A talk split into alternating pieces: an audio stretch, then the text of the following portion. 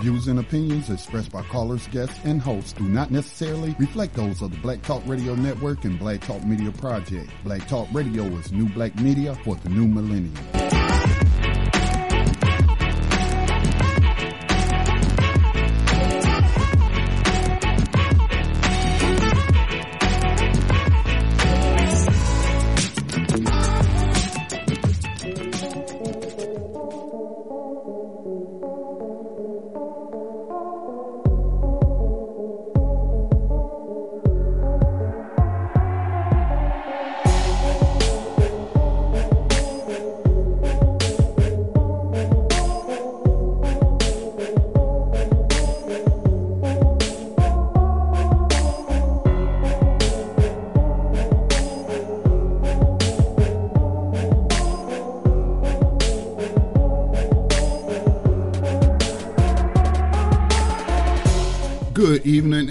To this broadcast of Black Talk Radio News. My name is Scotty Reed. I'm broadcasting from behind the enemy lines of USA Inc. on this Tuesday night, February the 18th in the year 2020.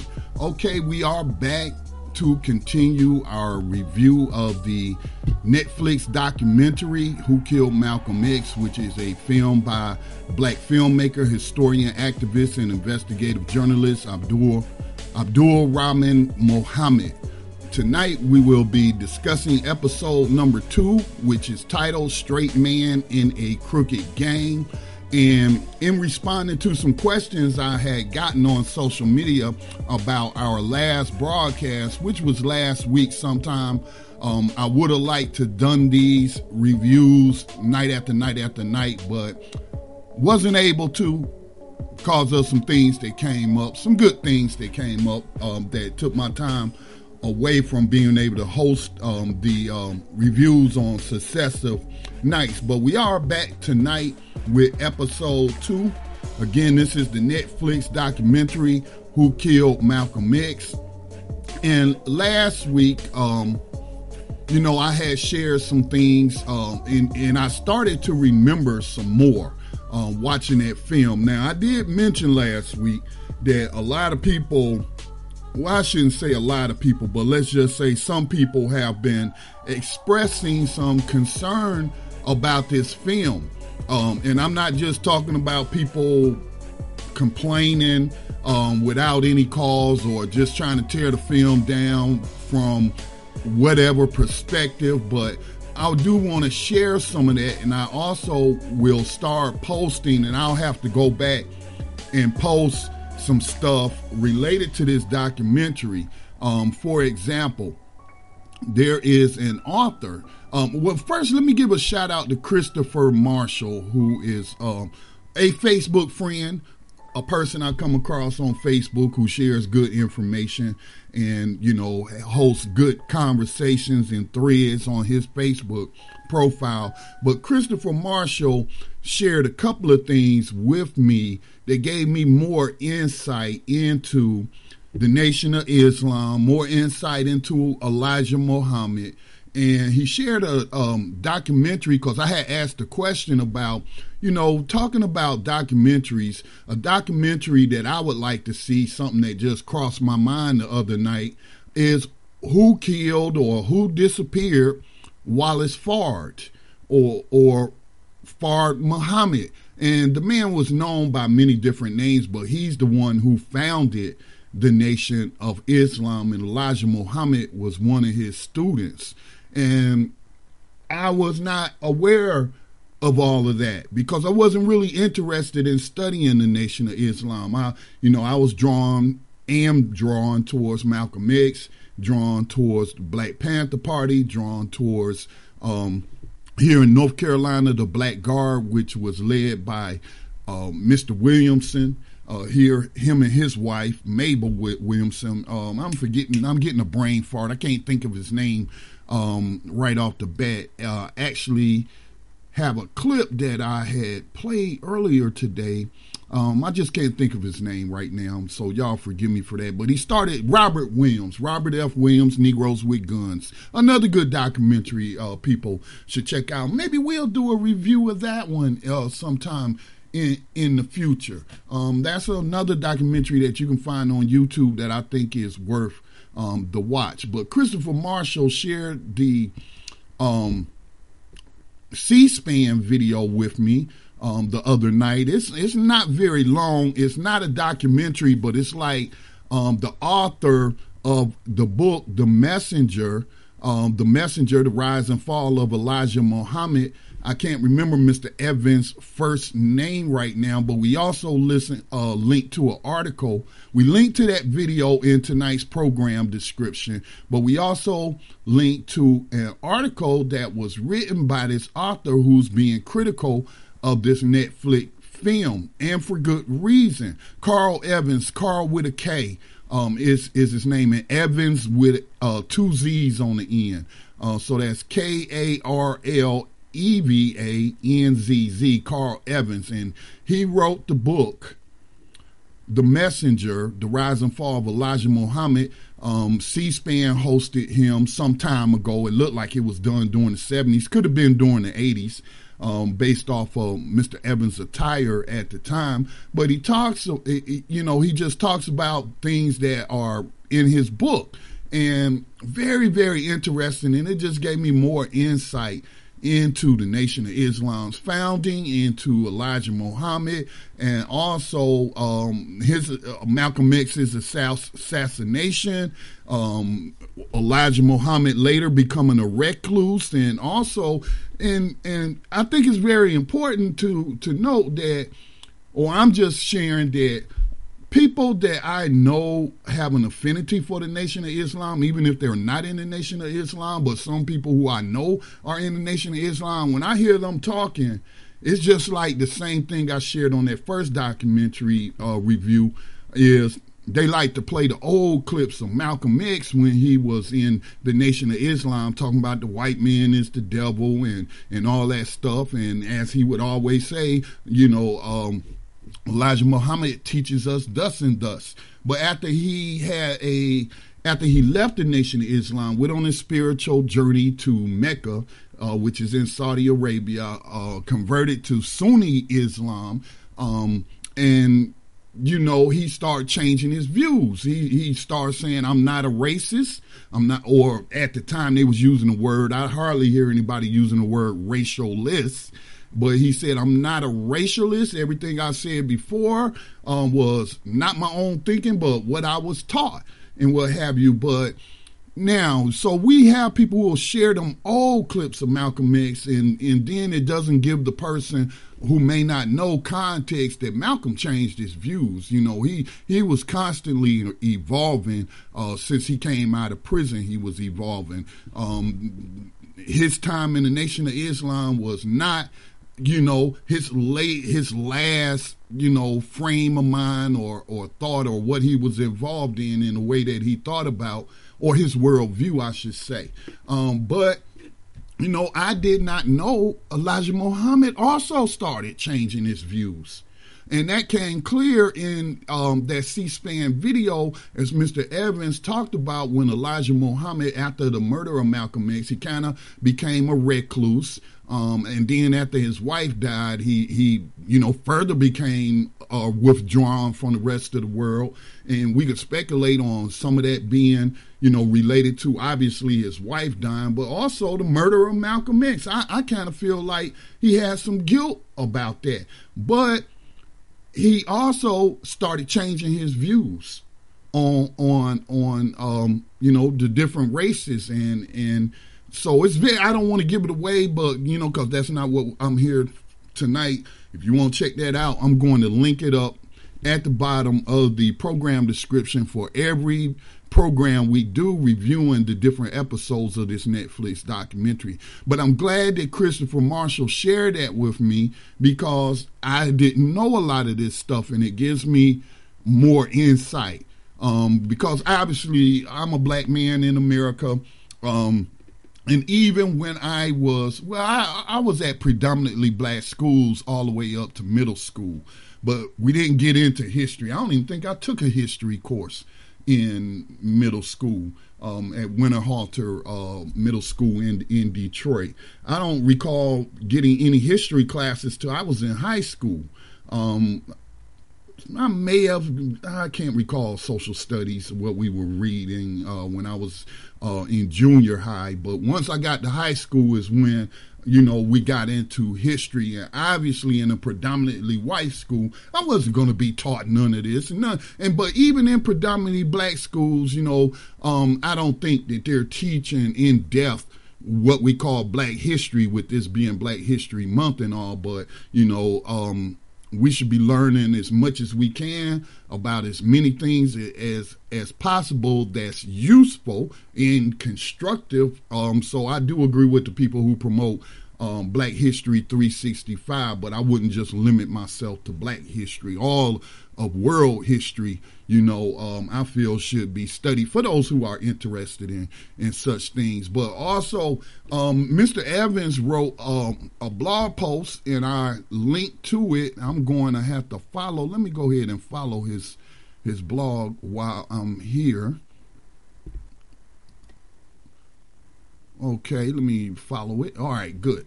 But he wrote again. He's the author of the book, The Messenger about um, the rise and fall of Elijah Muhammad, but um, he is very disturbed by this documentary that we've been reviewing. You know, the, tonight just being the second installation, but he says the title of a post that he made six days ago says Netflix nonsense about Norman Butler, one of the three men who killed Malcolm X. And so, again, you know, and, and I'm guilty of this just as anybody else. Oftentimes, we'll hear something new and, you know, we will look at the title assigned to the person, like this documentary maker, even though this was his first film, but um, you know, activists, uh, investigative journalists, you know, we we gonna be like, oh, this man really did his research, and, and they, but you know, people can do something without malice. Not saying that he meant to, but sometimes we get things wrong because we are not aware of all the information. But according to Mr. Karl Evanzz, he tried to share with the producer. Well, he did share with the producers some of the stuff that they got wrong. And see, this goes along with some of the criticism that I've been seeing related to the film. Um, with some great commentary from people I'm connected to on on social media. You know, this other person. I can't recall his name right now, but he was a member of the New Jersey Mosque, and um, you know he knew he knew a, a, person who they said was connected to that uh, to the assassination of Malcolm X, but some of the retaliation uh, by members of the black community um, in the years that followed, and he was writing about that. So, you know, he was also saying, you know, this documentary doesn't gets a lot of stuff wrong, and it's leaving a lot of stuff out. You know, and and so you know uh, we should take things with a grain of salt because I was posting when I had read some stuff about the documentary that was being written about this particular documentary, I was like, wow, it seems or it appears that one of the men had a strong alibi and had nothing to do with it. And yet he spent all that time in prison for the heinous crime of murdering Malcolm X. And, you know, he didn't do it. It seems like he had a strong alibi. But Mr. Karl Evanzz, in that blog post that you should go read, I'll possibly read an excerpt of it. Um, he's saying that no, that dude was there. He's in the photographs of the, he was sitting right there in the front row. Um, he's seen in the photographs, and no, uh, you can try to claim that's just somebody who looked like him or his doppelganger, but no, that was him um, you know, other people have lied and what have you. So as we review this documentary, I think it's important that we keep in keep in mind that everybody does not agree and there are some people disputing some stuff. And lastly, before we get into the documentary, uh, um, the part two of it is that we have a new program on Black Talk Radio that comes on Tuesdays and Thursdays at at, at what 11 a.m. Eastern time. I I'm the sound engineer. Um, I do most of the sound engineering, but not all of the sound engineering that you hear um, on different um, broadcasts here on Black Talk Radio Network. But if it comes across this station uh, live this particular our main station, Black Talk Radio, I'm usually the one who's doing the sound engineering, and so it, it's a program uh, titled "Men, Money, and Food." And the two ladies that host it are writers. They, you know, they belong to a writers group. Um, you know, and they had changed the title because I'm a writer too, and I suggested that they change the name from Money no, from men, food, and money to men, money, and food, because men, money, and food just flows better. And, and you know, so they changed. So they changed it. But as I was interviewing her, she sent me, you know, a program synopsis to because I ask questions, I screen people now. Um, so that we don't get people coming on here with some craziness and some stuff that's just too far out left field, or some things that can cause us uh, problems in losing our nonprofit status. So, you know, um, I talked to her for about an hour and a half, you know, uh, most of it about the program. But then I told her, you know, um, I'm doing this review on Malcolm X, that documentary that's on Netflix, and she had watched it. So she started sharing her thoughts with me. And one thing that she said was that she didn't like it not so much because of the things that I shared from from people uh, who's written about you know uh, the characters involved here, um, the main people involved here, not characters because it's not fiction, but the people involved um, in the Nation of Islam, involved in Malcolm X's life, involved in his his death, and what have you Hers was from more of a writer's perspective of production and how she was saying that you could tell that it was uh, Mr. Mohammed's first film. This is his first documentary film. And she was taking issue with Henry Louis Gates. Now, I'm not sure if Henry Louis Gates is executive producer or not. I did not watch the credits, but I have no reason to believe that she's incorrect. Um, but she was saying, you know, that Henry Louis Gates has been making these different documentaries all this time.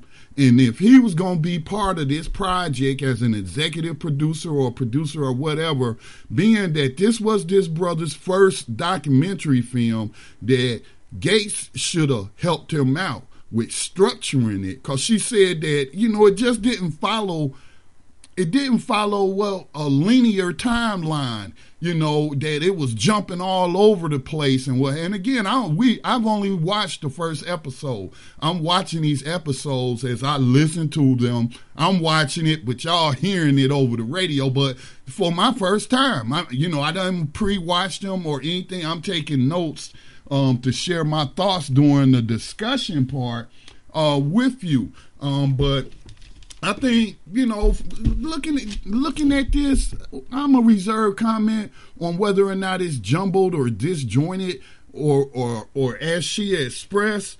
Um, and you know, I'll judge for myself, but I I hadn't heard anyone else say what she said. Spe- you know, speaking from a technical perspective of writing, script writing, um, and you know producing films, especially a documentary. And so, um, you know, I thought I would share that with you all um, before we get into this review. Um, and one last one last personal note as I was sharing.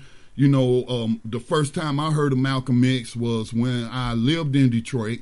I lived in Detroit from the age of two years old until I was just about to turn 13 that summer uh, before I would turn 13. I believe it was 79.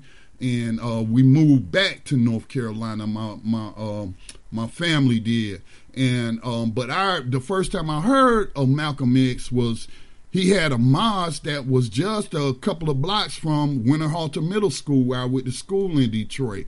Um, it was probably just two blocks up on the same street. Yeah, because I'm getting a picture in my mind. It was in the same street, although I lived in the opposite direction and rarely went that way. Um, but I, that's the first time I heard because somebody had told me that Malcolm X had founded that temple or that mosque um, that was on that road. I can't remember the name of the street. Um, but anyway, then uh, last night I had another memory return to me And I remember again on that same block that I went to middle school, um, about a house. It was a house, it was a street, and then on the next street was a big park. And I do remember that my mom, who was in her, probably in her late 20s at the time, probably about 28, 29, if not early 30s, um, but she was, you know, dating this guy. She was still fairly young, but, you know, she was dating this guy. She had me when she was 18. Um, but I do recall, have the memory of us, this guy saying that he was going to take us on this picnic at the park, right? And which was only a couple of blocks away from where we live. It was a nice park and what have you. But anyway, um, we get to the park and you know we see the women dressed in a typical style of dress that that Nation of Islam uh, women wear. And my mom was like, "You said you was taking us to a picnic. This is a NOI meeting or whatever, and and you know um, you need to take me home." And we left. And we left, and and so you know, I could have become a Muslim. I could have been a part of Malcolm X's, uh, what was it, Muslim Inc you know, if my mom had had decided to abandon her Christian roots, although as in the Christian community we call it backsliding when you out there in the world, because my mom used to do modeling, um, she was a backup singer for a band when we lived in, in, in Detroit. She was still a young woman. You know, she go to the club and, and all of that, get babysitters and go to the club. I remember all, all of that, but she was like, oh no, you're not finna convert me, you know, and, and, you know, she stopped seeing the guy. And so just, you know, things like that happen to us when we're very young, the experiences that we have, that if it had just went the other way of how different your life might have been, you know, I just thought that was interesting. I don't mean to be wandering down, you know, uh, memory lane and what have you. But anyway, um, let's go ahead and get into the second episode of Who Killed Malcolm X. Um, this is a film by first time documentary maker Abdul Rahman uh, Muhammad, and it is episode two Straight Man in a crooked game. And yes, we are taking calls. As someone asked me on Facebook if we're taking calls, they had called in, but they didn't know if I was taking calls. But I was like, yes, after we play uh, the episode, not going to stop the episode or pause it or anything like that for commentary. That's why I'm taking notes. Um, so we'll do that after we play the document.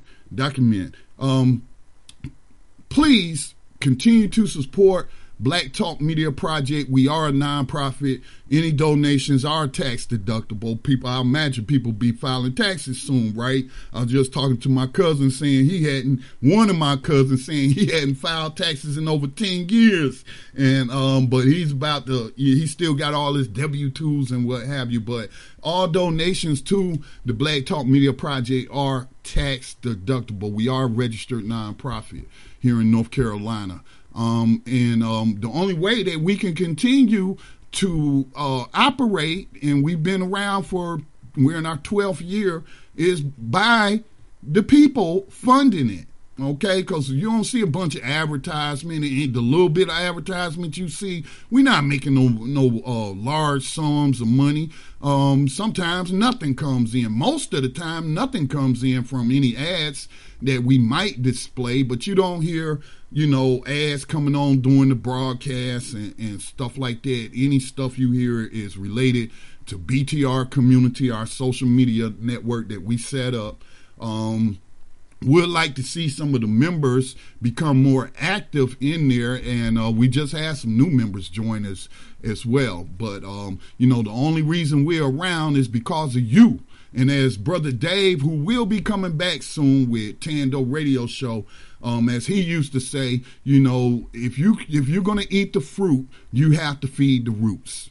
And so we aren't we're not taking money from the government or any other big organizations that would try to uh, uh, usurp our independence. We are totally listener and reader funded, as sometimes I post blogs and, and what have you. All right, so let's get into Who Killed Malcolm X film study um, and discussion. Uh, this is part two. This is titled Straight Man in a Crooked Game.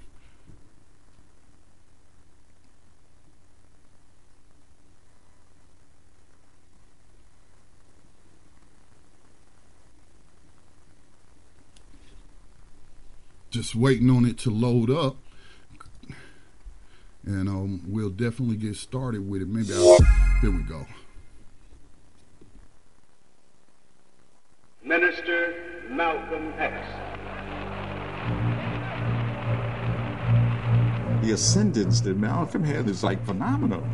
I mean, he's 1952, he's in prison, and then several years later, he's the national spokesperson for the Nation of Islam. We who have had our eyes opened by the Honorable Elijah Muhammad. Malcolm was becoming, in a way, a figure that transcended the Nation of Islam. Hey, everybody in Harlem is a Muslim. But there were people who struggled with this meteoric rise of Malcolm X. Malcolm had lust for power. He lust for television and the press. I think he's trying to use the messenger as a stepping stone to gain fame for himself. There were people had to start wondering if something happens to Elijah Muhammad and Malcolm becomes the leader, it's over for all of us. Over the years, I realized I couldn't understand Malcolm's murder without understanding his rise and fall in the Nation of Islam and his complex relationship with their messenger, Elijah Muhammad. The Honorable Elijah Muhammad taught me everything I know and made me everything I am. At first, it was like a father and a son, but there were some people who thought Malcolm was becoming too powerful and getting in the way. The most honorable and humble Elijah Muhammad. The question is, who were they? And were they given an order to kill him? It's all kind of like a Rorschach test when you look at Malcolm's uh, assassination. All these contributing factors, and it's a kind of blur, and then people look at it and say, What do you see?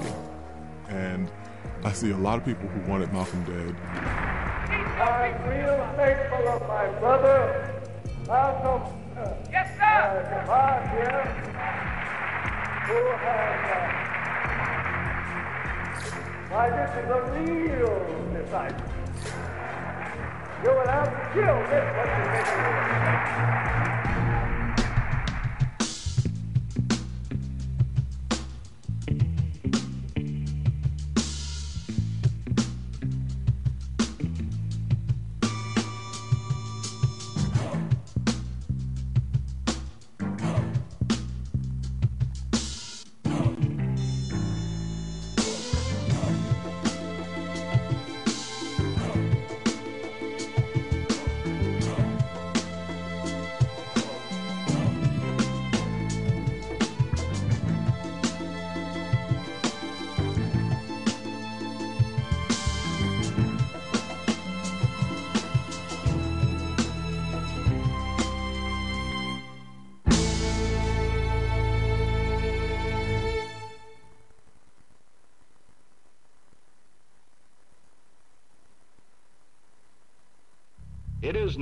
as the fruit of Islam.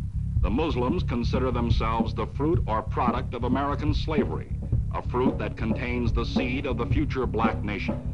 The Muslims say that this elite secret army is to be used for defensive purposes. These are scenes of the fruit of Islam. We were Muslim. We had a flag, the sun, the moon, the stars. We had a fight song. We are fighting for Islam and we shall surely win with our Savior Allah, the universal King. We are united by His nation and called by His name. We would drill. We were able to do all of these things to inspire us. This is what the teachings of the Honorable Elijah Muhammad did for us. The military unit meets every Sunday morning, the national meeting time at Muslim Mosque number 29. It undergoes intensive military training, including judo and karate. The fruit is your manhood. And we was taught to fight now. There wasn't no doubt about that. We didn't take no stuff from nobody. We didn't carry no weapons. But we were taught to fight. All three of the accused assassins were members of the FOI, or the Fruit of Islam, and their whole paramilitary structure. According to the government, there were two basic elements to the theory of the assassination of Malcolm X. Number one, there were three assassins, and number two, that the epicenter of the plot was mosque number seven in Harlem. Talmadge Hayer was the only one that was captured at the scene. And when he took the stand, he told them that there were actually four other accomplices, plus himself. He said very clearly that the two other men being tried had nothing to do with it. He, he made that clear, but he wasn't believed. So this is the, the 1964 to 65 DA homicide book. And you see that they've entered the name of defendants, Talmadge Hayer, and then added in Butler and Johnson. Okay. And then here's photographs of Hayer in his hospital bed. Prisoner could not be photographed standing up by order of the, his doctor Mhm. because he's been shot in the leg. A very defiant look. Yeah, he is. He knows what kind of trouble he's in, too. Yeah. Hayer saw himself as a loyal soldier who wanted to protect the Nation of Islam, even as he watched two apparently innocent brothers get convicted and sentenced to life. And he knows he just threw his life away. Yeah. For 12 long years, Talmadge Hayer never revealed the identity of the four men who participated in the assassination of Malcolm X with him. In 1977, after Elijah Muhammad died and the pressures of the old NOI had lifted, he finally filed an affidavit in which he, for the first time, named the men he said were his actual accomplices Benjamin Thomas, Leon Davis, William X, and someone named Wilbur or Kinley. He finally gave me, and I have the affidavit here, he gave me a sworn affidavit giving the identities of the, the four men who, with Hayer, uh, had done the job. And they were all identified in great detail where they worked, what they looked like, where they lived, and so on. William Kunstler, the famous defense lawyer, tried to get the case reopened to clear the names of the men sitting in jail, but the judge refused. No one went in search of any of these other men, and gradually their names were forgotten. And if those names had been real names to begin with, everyone knew that they would have been changed long ago to Muslim names. And those brothers would have disappeared into the larger nation of Islam. But Hayer's affidavit held a solid lead. Hayer said that all of the assassins came from the same mosque, and it wasn't the Harlem Mosque, as the police claimed. Everybody in the group of assassins came from the Newark Mosque. They all were Jersey people. If these had been people from the Fruit of Islam in New York, everybody would have known them. But they were not, and that's why they got away with it, because they were people nobody knew.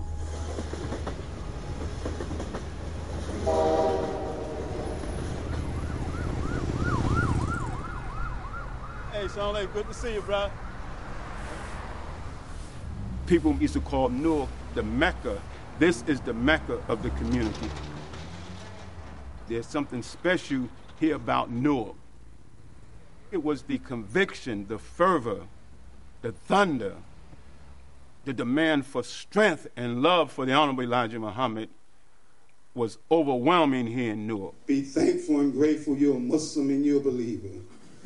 That Allah has allowed us to hear this call. Back in the early days, the nation in Newark and other places, they were recruiting brothers from prison. So a lot of them came from the street, and the nation was cleaning them up now. I never seen so many men lined up in military formation. They had discipline and camaraderie. It just blew your mind. You know, I mean, there's no way you wasn't going to be attracted to that. Elijah Muhammad, he was talking to a people who are friendless. This man gave us dignity. You understand what I'm saying? You, you know, he gave us dignity. Saw you in Ukraine, man. I to get to you, man. All of us were around the same age 18, 19, 20. All of us used to be in the pool room together. All of us used to hustle together, you know. And then hearing that message turned our life around, and we all met back up in the temple. The nation blew up. It was just a dynamic time for us. We would start opening up businesses, you know, steak and takes, clothing businesses. You know, everywhere you look, you know, especially in Newark, on every main thoroughfare, Clinton Avenue, Springfield Avenue, Hawthorne Avenue, Chancellor Avenue, there were Muslim establishments. Newark belonged to us. Right. And what Elijah Muhammad taught us, you know, it was the right time in the right place with the right people, you know. And we took it and we ran with it. The so-called American Negro have to be re-educated. He have to be completely uh, made over again. And Islam gives him that qualification that he can feel proud.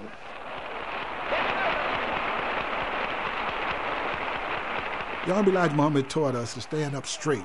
You know, we were mighty, we were strong. He was the closest thing to God to me. From a little boy up until this day, in my wallet, I carry a photo of the Honorable Elijah Muhammad every day. I always have, and uh, probably will until the day I die. You have been misled by your slave master that you are a member of a powerful nation of thieves. we was taught that we were building a nation, that being black was something of pride. We were taught that Jesus was black, that the black man was the original man, original meaning the origin of all. From the black man came all other individuals. They call him the Honorable Elijah Muhammad, prophet of the black Muslims. His movement comprises over a hundred thousand members, owning newspapers, offices, and temples all over America. Elijah Muhammad was uh, one of the southern migrants during the period of what's called the Great Migration. Very poor. And he raises himself up out of the muck and the mire. And he builds a movement that preaches this message of black empowerment. Stop waiting for white people to do something for you. Better your condition yourself. Elijah Muhammad focused on the brothers and sisters on the margins of society. Let Dr. King have those bougie Negroes in the church. And he painted a vision that we know we're catching this hell by this white devil now, but it's going to change. You follow me and you follow the teachings of Allah, and it's going to change, and this devil, he's going to get his. Trust me on that. It became a strong, awesome movement. But it was strict. You had to study certain lessons. You had dietary laws. They tell you what to eat, how much you should sleep. Physically fit and healthy. Some people needed that structure. They needed that supervision in their life, and the nation was that. A mild mannered, asthmatic old man, he leads between 100 and 300,000 fanatically devoted Muslims. Elijah Muhammad didn't have any arrogance, no ego. He was humble and very serene. That was our royalty in Islam, the royal family. Like people have the Queen of England, it's their royal family. That's the British royal family. We have our own. I would stand in front and take a bullet for him. That's the way we were trained. It is because by nature they are Islam people. Elijah Muhammad's word is law in 47 Muslim mosques and major cities across the United States. They had to basically cut themselves off from all uh, avenues of the white man's world and you know his system, and their whole world became the nation. And it was a structure based solely on hear and obey. And it had a very rigid enforcement structure in place for those who got out of line. Elijah Muhammad, the people saw him almost as a god type, figure himself. The devotion they had towards him was absolute. They would die for him, and they would kill you for him.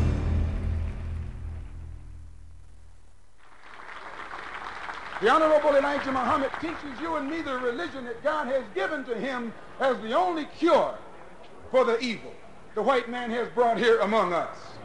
And all of this teaching that the Honorable Elijah Muhammad is doing among the black people in this country has been instrumental in producing a new type of people. For 12 years, nobody represented the nation in the way that Malcolm X did. He was able to use his own life experience as a case study. And it was that kind of life where he was able to be a walking, living embodiment of what Islam could do. The white man is tricking you. Malcolm felt that the nation saved his life. To have once been a criminal is no disgrace. To remain a criminal is the disgrace. I, I formerly was a criminal. I formerly was in prison. But since I've been following the Honorable Elijah Muhammad, I have been reformed, and that's more, please. The relationship between Malcolm X and Elijah Muhammad was complicated. I think on a personal level, um, Malcolm, of course, lost his father at a very young age. Malcolm's father was a target of white supremacists. He was found killed, run over by a, a streetcar. And Malcolm and his family believed it was the Ku Klux Klan, and they certainly had good reason to believe that. And so Malcolm grew up without a father, and his family kind of disintegrated. His mother was overwhelmed and was institutionalized. Malcolm was sent to a number of foster homes, and he went to an all white school. In his eighth grade class, he's the only African American in the picture. He was very smart, and he felt that he would make a great lawyer. But he had a teacher who told him, White people are not going to hire you as a lawyer. He said, But you know what, Malcolm? You're good with your hands. Why don't you become a carpenter? That's a good job for, for a nigger. And something in Malcolm died at that point. He got into crime, selling drugs. He steered women for pimps. He was a thug, what the brothers call a hood rat. He was using drugs, running prostitutes, breaking into people's houses. Because that's what he was doing. Because there was nothing that gave him purpose in life that he could do something better.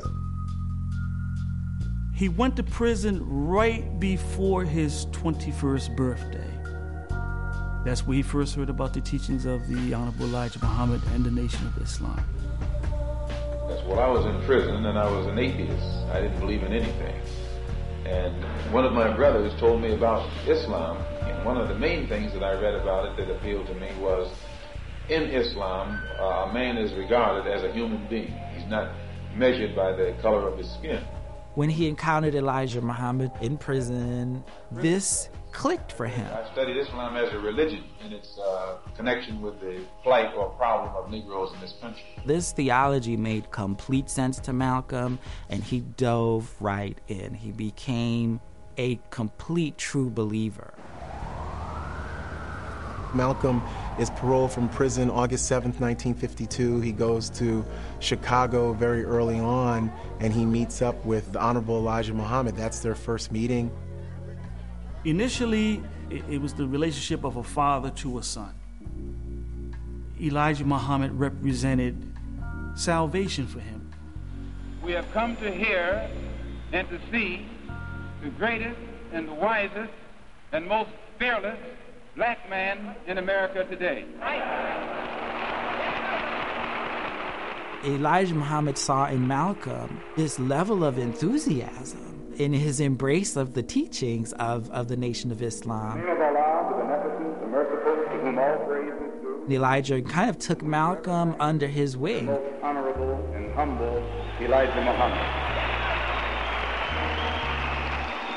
Malcolm was the only minister that was allowed to drive the Honorable Elijah Muhammad's car. When he came to Chicago, he allowed him to drive his car. He gave him money.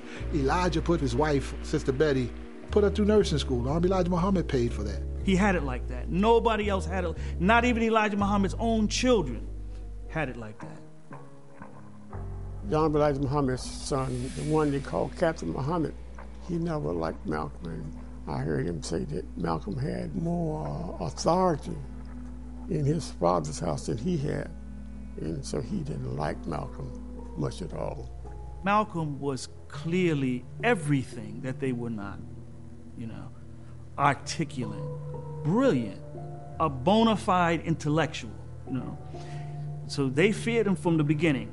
They resented him, and they feared him.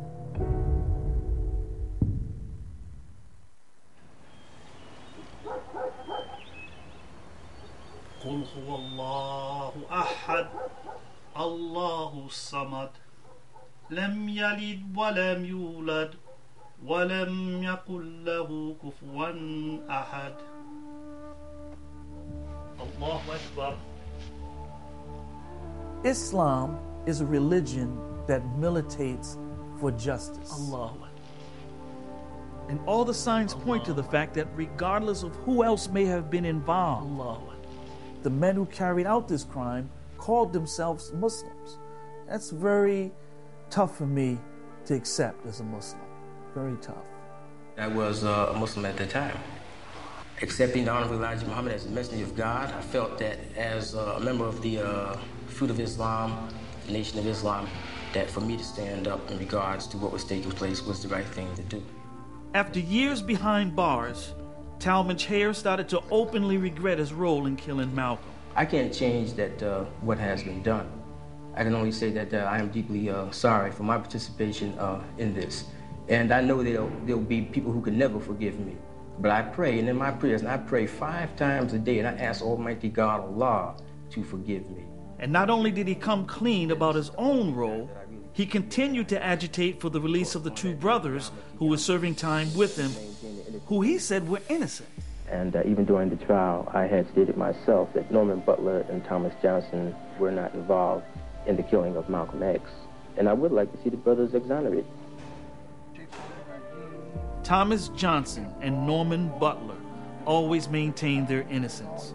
They said their status as well known adversaries of Malcolm would have made it impossible for them to get inside the Audubon ballroom that day. All those people knew me. And if nothing else, they would have stopped me or searched me, or in any event, they would have known that I was there. What would have happened had you tried to get into the Audubon ballroom? At that time, well, I would probably have to have at least two machine guns. I wasn't on trial. The Nation of Islam was on trial. I was just a piece. A piece that no one cared about.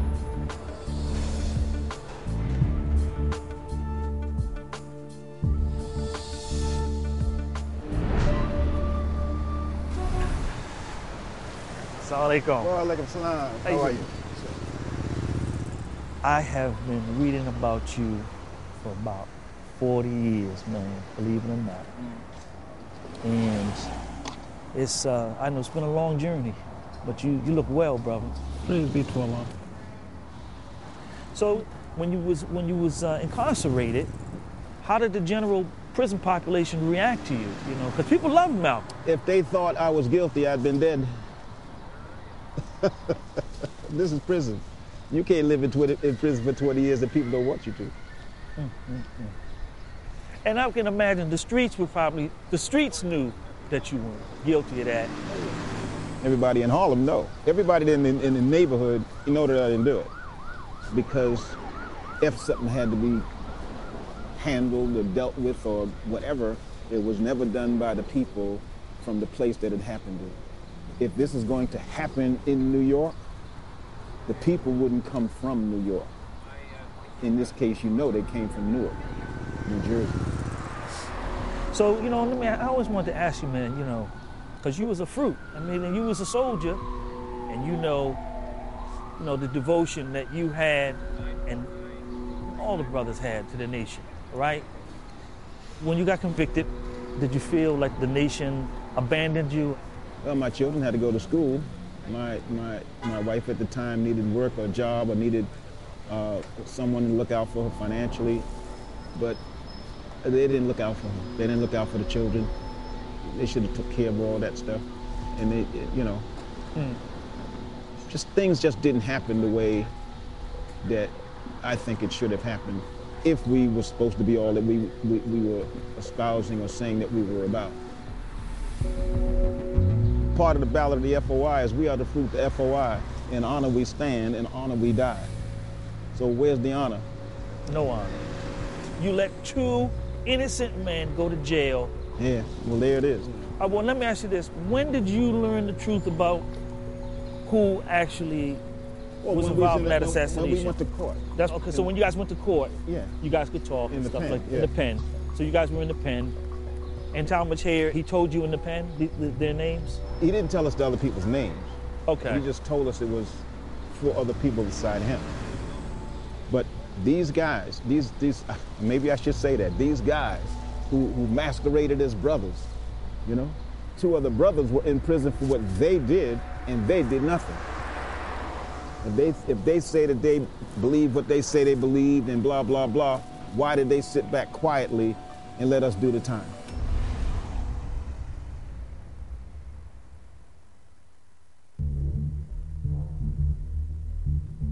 Among historians, it is universally accepted that Mr. Johnson and Mr. Butler had no role in Malcolm's killing. But the question is not simply the other four men who did kill Malcolm.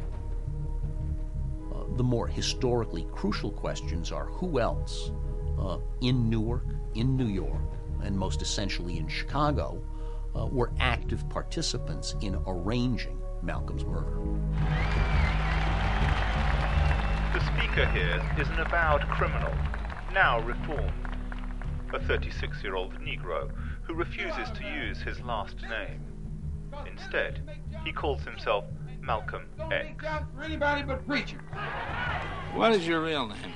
Malcolm X. Uh, Is that your legal name? As far as I'm concerned, it's my legal name. Have you been to court to establish the I you don't. I, I didn't have to go to court to be called Murphy or Jones or Smith. Would you mind telling me what your father's last name was? My father didn't know his last name.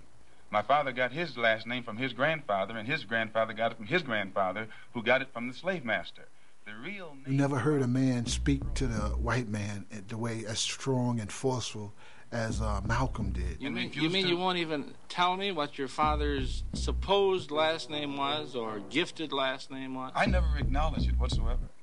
Malcolm was like the guy that took on the bully, you know, in the school. Man taught you to hate your hair. He taught you to hate your nose. He taught you to hate your mouth. He taught you to hate your skin. He was the guy that would say what needed to be said, whether you liked it or not. No, the white man is the greatest hate teacher that ever walked earth.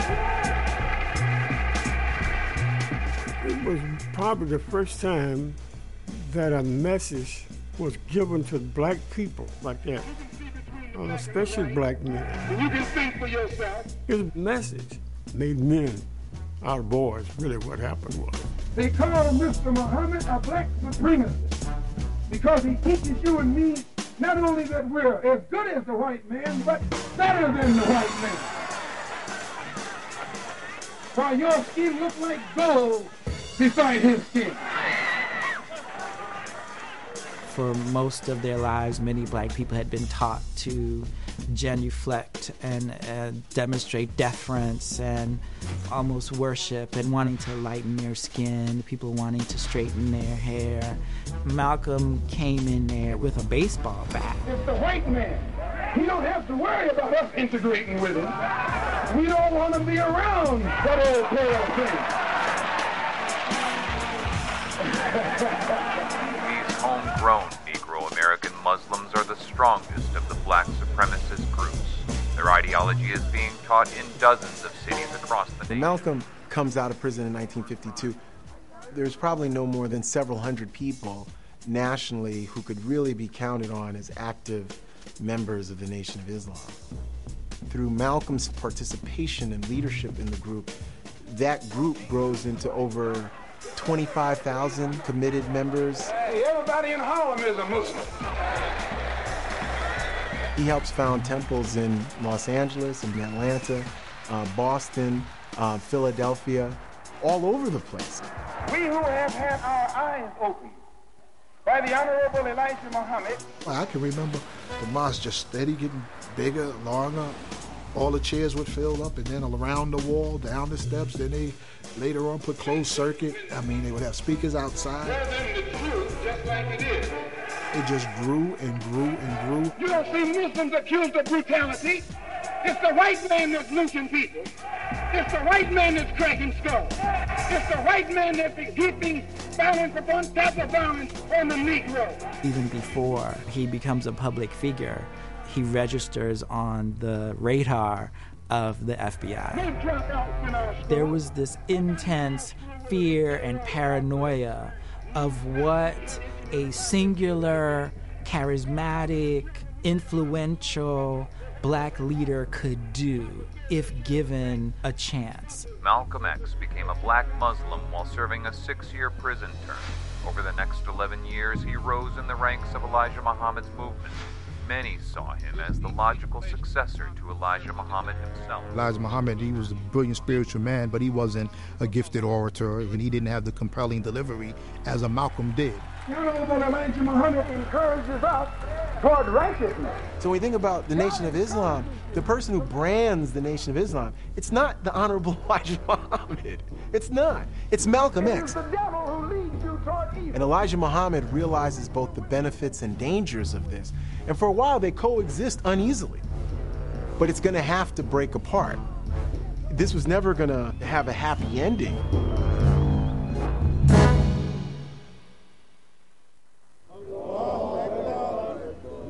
والآخرة خير وأبقى إن هذا لفي الصحف الأولى صحف إبراهيم وموسى الله أكبر Newark was such a stronghold of the Nation of Islam back in the late 50s and early 60s. so much so that now you'll find that in the city of Newark, almost every black family has at least one Muslim in their family, if not, you know, an entire family being Muslim. It's, it's really amazing. I'm talking about what we gotta hold on to. We begging you, don't turn away from your legacy of the honorable Elijah Muhammad. But Newark, to me, has been for many, many years a, just an abstraction. We have a plan to build masjid, school. This is in Newark, New Jersey. Of all the great things that Newark is known for, its arts, its cultural life, you know, the idea that Newark is actually a, a real city with real people. I mean, I hate to say it, but from my vantage point, the way I've read about Newark, it's where those killers came from.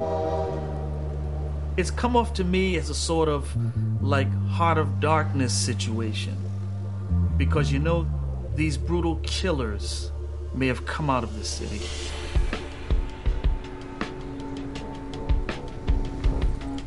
Even to this day, our city, Newark, has always lived under a certain stigma because of people's perception that Newark was involved in that. So the less people that know about it, and the more that we can kind of keep it and you know isolated, quarantine, like like you would, like you would do a virus.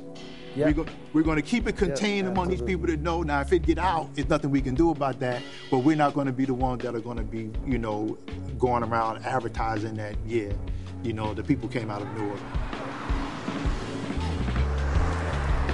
I, I've heard that, even as young boys growing up, people would say that on the streets.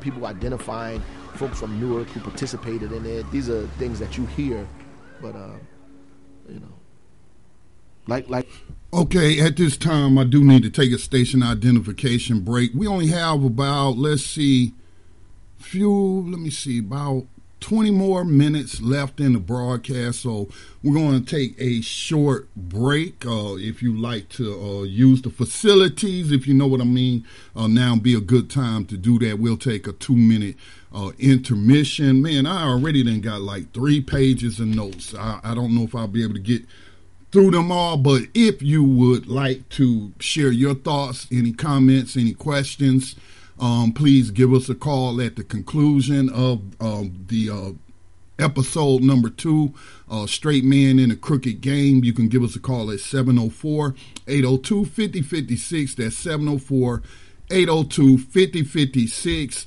Um, you can also call us at, let me find the toll free number um, for those that may want to use that number. It is 1 866 510 9025. 866 510 9025 or 704 802 5056 um, to signal me that you want to make a comment.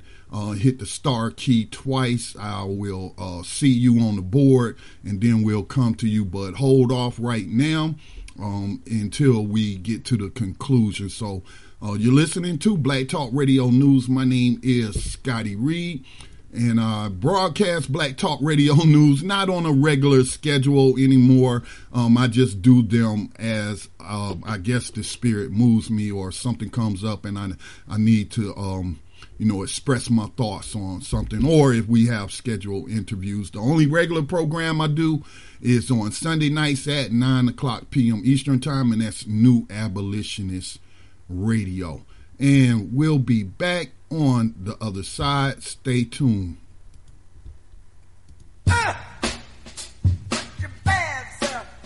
Make Black Talk Radio your choice for digital black radio. New black media for the new millennium. Uh, the, the power structure has successfully created uh, the image of the American Negro as someone with no confidence, no militancy, and uh, they had done this by giving him images of heroes that weren't truly militant or confident. And now here come Cassius, uh, the exact contrast of everything that uh, was representative of the Negro image. He said he was the greatest. Uh, all of the odds were against him. He upset the odds makers. He won. He became victorious. He became the champ. They knew that as soon as uh, if people began to identify with Cassius and the type of image he was creating, they were going to have trouble out of these Negroes because they'd have Negroes walking around the street saying, "I'm the greatest, greatest, greatest, greatest."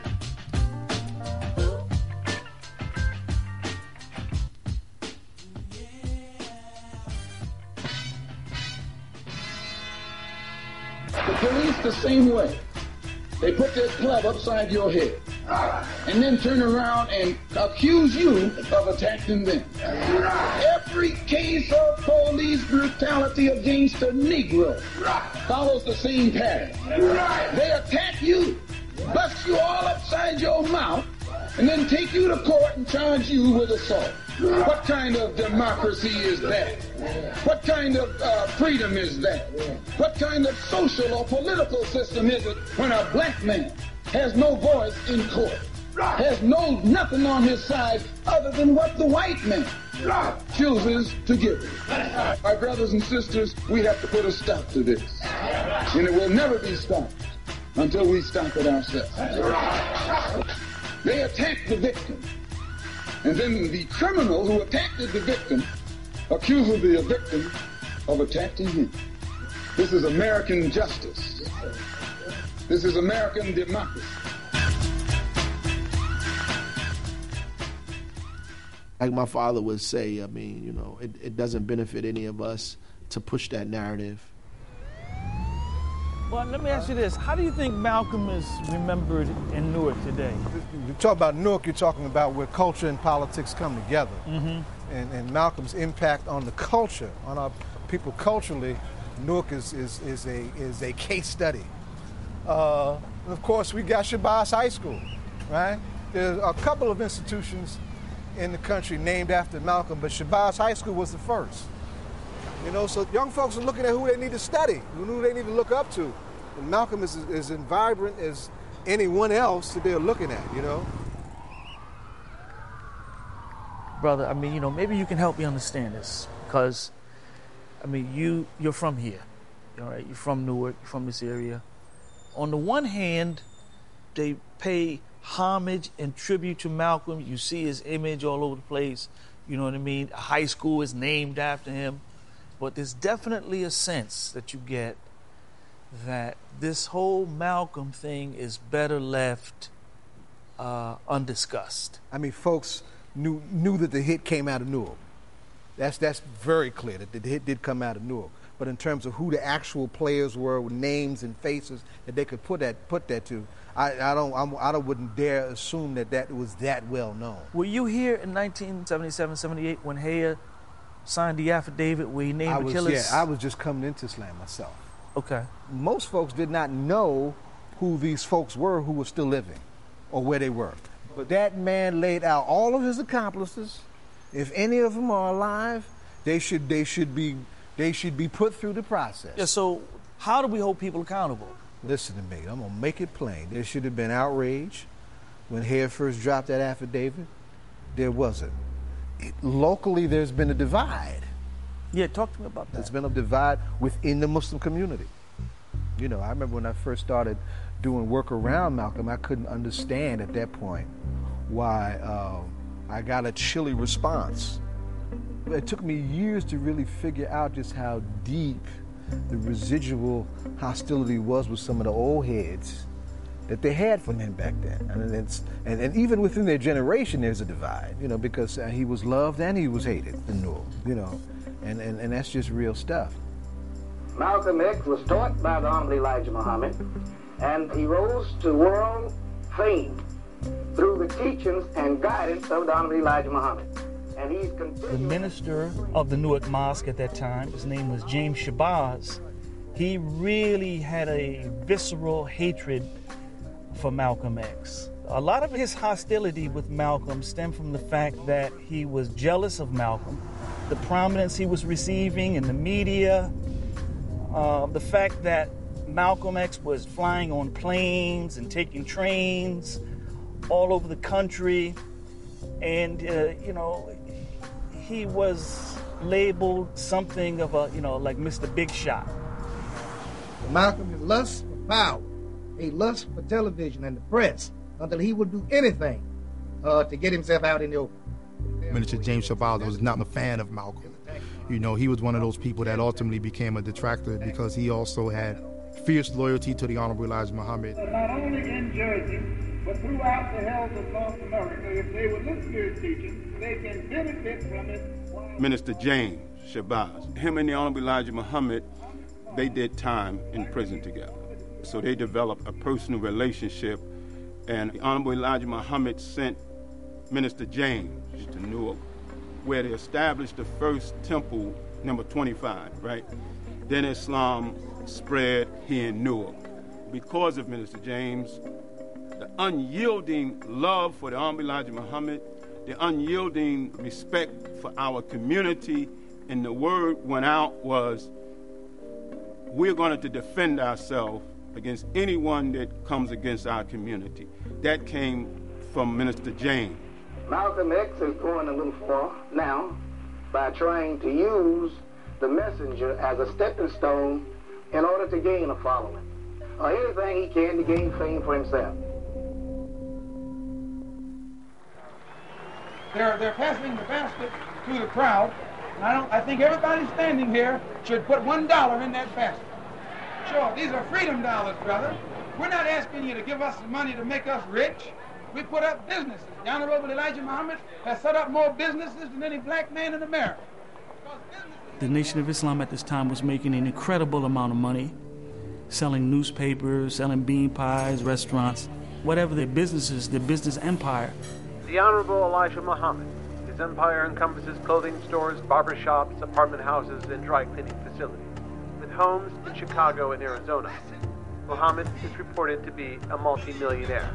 The so called royal family or children of Elijah Muhammad, they were becoming wealthy off the nation. And while Malcolm was a true believer, it's very doubtful that Elijah Muhammad's children believed that he was some prophet sent by God. They saw it as a good racket. The Muslim rank and file is a low income group. They give a generous amount of their salary to the movement. The money goes to Muslim headquarters in Illinois. They're making millions of dollars, right? And they're also paying no taxes on this because they're a religious organization. Sometimes they are taking in, in Chicago and New York, um, envelopes just full of cash. And no one is doing a real proper accounting of this. Elijah Muhammad's children saw the Nation of Islam as their own personal cash cow. The Honorable Elijah Muhammad has eliminated laziness. He teaches us to be thrifty, channel our money that we earn in an intelligent direction. They knew Malcolm was honest. And they knew that if Malcolm ever saw the corruption that was taking place, that he would have uh, done away with it. We don't stand on the corner now without a job. Malcolm never grabbed for money. I mean, even his honorarium, he would donate it back to the nation. So Malcolm wasn't about himself. He's trying to be, you know, as correct and upright as possible, but everything that's happening around him is just going every other direction other than, you know, the path that he wanted to take. Malcolm was a street man in a crooked game. Muslim leaders answered directly to headquarters in Chicago, where the Honorable Elijah Muhammad, a frail man of 68, runs the organization. Last year, the Muslims invested about $6 million in businesses and real estate, mostly in Illinois. With people benefiting from the structure in Chicago, combined with Elijah Muhammad's health challenges at the time, they had to start wondering if something happens to Elijah Muhammad and Malcolm becomes the leader, it's over for all of us. For months preceding the assassination, the resentment that the top leadership of the Nation of Islam had towards Malcolm was explicitly broadcast. Uh, the signals, the public signals, were visible to anyone who was paying the slightest bit of attention. The FBI was listening to Elijah Muhammad and his top aides 24 hours a day prior to the killing. My belief is that the FBI should have known that the Nation of Islam was going to kill Malcolm. Keep this in mind. The FBI has studied the Nation of Islam for decades. They know the mentality of the men of the FOI in particular. And they know that certain things that you say or do can lead to brutality and sometimes even death. They know this. And so, what the Bureau will basically do is, knowing this, they're going to incorporate various counterintelligence techniques that will help to facilitate the nation doing for the FBI what the FBI couldn't do for itself. You know, they thought, hey, if we keep pushing this thing, the nation will take out Malcolm X.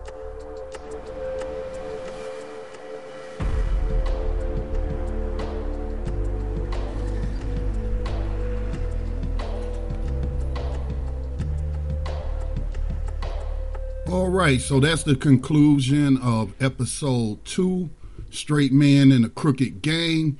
And, you know, just going back to um, my conversation with um, the new host, uh, Jerry. Um, it's, it's her first name. Excuse me. Let me shut this off. Uh, Jerry was saying she's a writer, um, um, has a writers group, and I can see what she's talking about how you know it's kind of jumping around and i could just tell that by by my notes where earlier they were talking about one subject and then near the end you know uh, they're talking about that subject again when it all should have been kept together.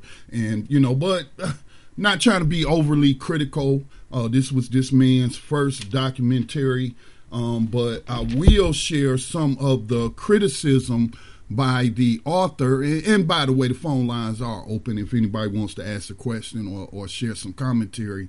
Um, 704 802 5056. Hit the star key twice if you like to speak. Otherwise, um, you know, you can, those who are on the line can just hang on on the line. But um, let me open up. I think I closed it, but let me let me go to my history right quick and open up that article by the author who really gave me some information I did not have before. But uh, he is very critical of this film. We um, the name Norman Butler uh, kept coming up as a person who was innocent. They kept saying those two other men were innocent and what have you. Um, but Mr. Karl Evanzz, who is the author of The Messenger, The Rise and Fall of Elijah Muhammad, in his C SPAN um, talk, you know, when authors talk about their books, they have a, a, a session or, or, what have you. But um, he talks about Norman Butler definitely being um, involved in the assassination of Malcolm X. So um, I'm gonna I'm gonna read this from him. Uh, let me see how long is this. This is kind of real long, so I have linked to it. You can go read it for yourself. I'll just read the first few paragraphs. Um, again, this is Netflix nonsense about Norman Butler, one of the three men who killed Malcolm X, by Karl Evanzz. Um, Mr. Evanzz says, by now, many of you are aware of the Netflix series about the assassination of Malcolm X, or more specifically, who allegedly killed him. The series aims to identify who actually pulled the triggers as opposed to the far more troubling question of who wanted him dead and why. Some have asked why I wasn't in the series. I was asked by Shayla Harris, one of the African Americans behind the camera, to be interviewed for it, but I declined. Why? Because when I asked her whether certain people would be interviewed, and the answer was what I expected, so I told her that I could not be a part of it. The people I referred to are responsible for some of the most despicable lies ever cast on Malcolm X's legacy. Despite data I sent to ARC Media, and I wonder who owns ARC Media.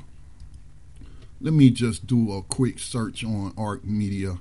Uh, ARC Media is a LLC that is based in Brooklyn, um, New York. Let me see. I'll I'll definitely look that up um, a little later. Um, but anyway, it says, uh, despite data I sent to ARC Media via Ms. Harris, they chose to go with the erroneous preposition that all of the assassins were from New Jersey and that Butler was framed. They conveniently show the footage of William Bradley fighting to free Hagan, but they omit the footage of Norman Butler at the scene. One of Marable's sources was none other than Op- Abdul Rahman Mohammed, the person at the center of the Netflix series. Mohammed claims that his obsession with Malcolm X's murder changed the trajectory of my life. The truth is that his life had no trajectory as far as anyone knows. He kind of fumbled his way through life until now. He has not written any books or lengthy articles about the assassination. He has only written one blog of note, and that was because a friend of his from Howard University led him to Bradley's whereabouts. Everything else in the series is based on my books and the book by Zak Kondo. In Marable's biography of Malcolm X, Muhammad is cited as the source for Marable's bogus assertion that Malcolm X had an intimate relationship with Sharon 6X Poole, aka Shabazz. When I asked Muhammad about this claim, he replied that Malcolm X fathered uh, Sharon's child. This was, of course, a blatant lie one that I brought to Marable's attention long before publication, but which he printed anyway. In fact, Benjamin Goodman, aka Kareem, fathered the, a child by Sharon Poole 14 months after Malcolm X was assassinated. Once the lie was exposed, Marable's researcher named Kareem as his source, yet there's no attribution to Kareem in Marable's book. So I'm gonna leave it there. It's a pretty, pretty long article. Um, again by the author of the book, uh, Karl Evanzz, who is the author of the book, The Messenger, The Rise and Fall of Elijah Muhammad. So, you know, I always, as long as I've been on the radio, I've always told people don't take my word for anything, although I mostly focus on politics, but don't take my word for anything. Do your own research. You should never just accept uh, information from anyone without checking sources, without you know, uh, uh, checking other stuff that's written about the same subject and what have you. And then, you know, you, you just uh, then make up your own mind and come to uh, your own reasoned conclusion. So I, I, I, just started, you know, from what I've been conversations I've been a part of or conversations I've been observing around this film, um, which led me, you know, to this blog, which led me to the C-SPAN video uh, featuring Karl Evanzz talking about uh, his book. Um, and you know, it's just good to get in these type of discussions. And it was, you know, um, I can understand though because of religion, and I'm not, I, and I separate religion from spirituality. Um, I'm not a religious person. I'm a spiritual person. I am a Christian, but I don't attend church. And I'm not saying people shouldn't attend church but I don't attend church. I haven't been to, I haven't participated in organized religion in over 20 years um, because of some bad experiences that I had.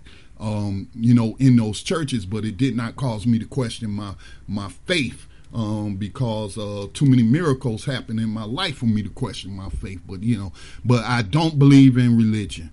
Um, I believe in spirituality, and I believe it's up to each and every individual um, to seek that path uh, for themselves. All right, so let me get into my notes. Man, I took a lot of notes. I'm gonna try to be fast. I'm gonna try to get this get this out, this information out without having to go over.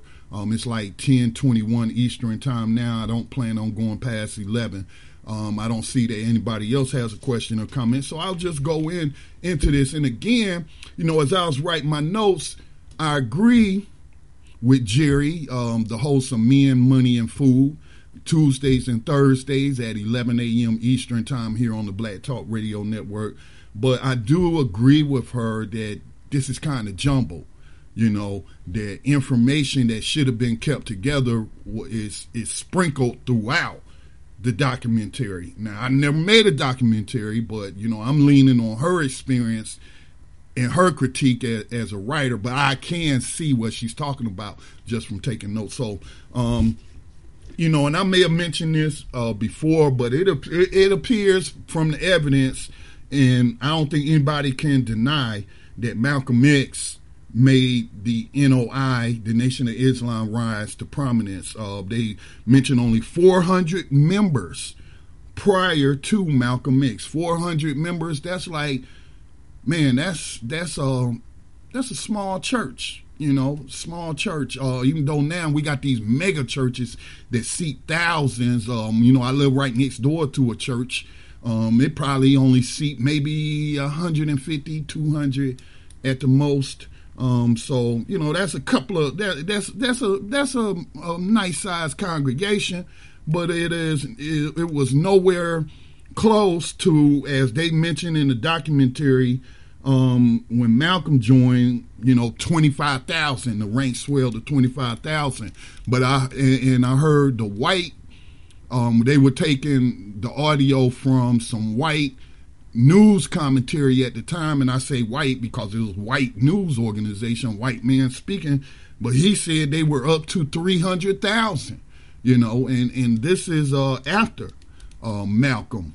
Um, you know, who was a gifted orator and uh, they join. And you know, when you look at any type of religion, that's why a lot of people, even no matter what religion you're talking about, even in Christianity, you know, people go tend to go to churches where they say, "Oh, that pastor really gave a good sermon," or you know, gifted orators um, many people are natural storytellers and they're able to connect to the audience and and thereby you know uh, uh, churches are able to grow uh, secular organizations are able able to grow and um, you know religious organizations are able to grow. Um, so know that was my first note. Uh, another thing that we heard sprinkled throughout was the jealousy uh, the jealousy of, of, of Malcolm X the haters if you will.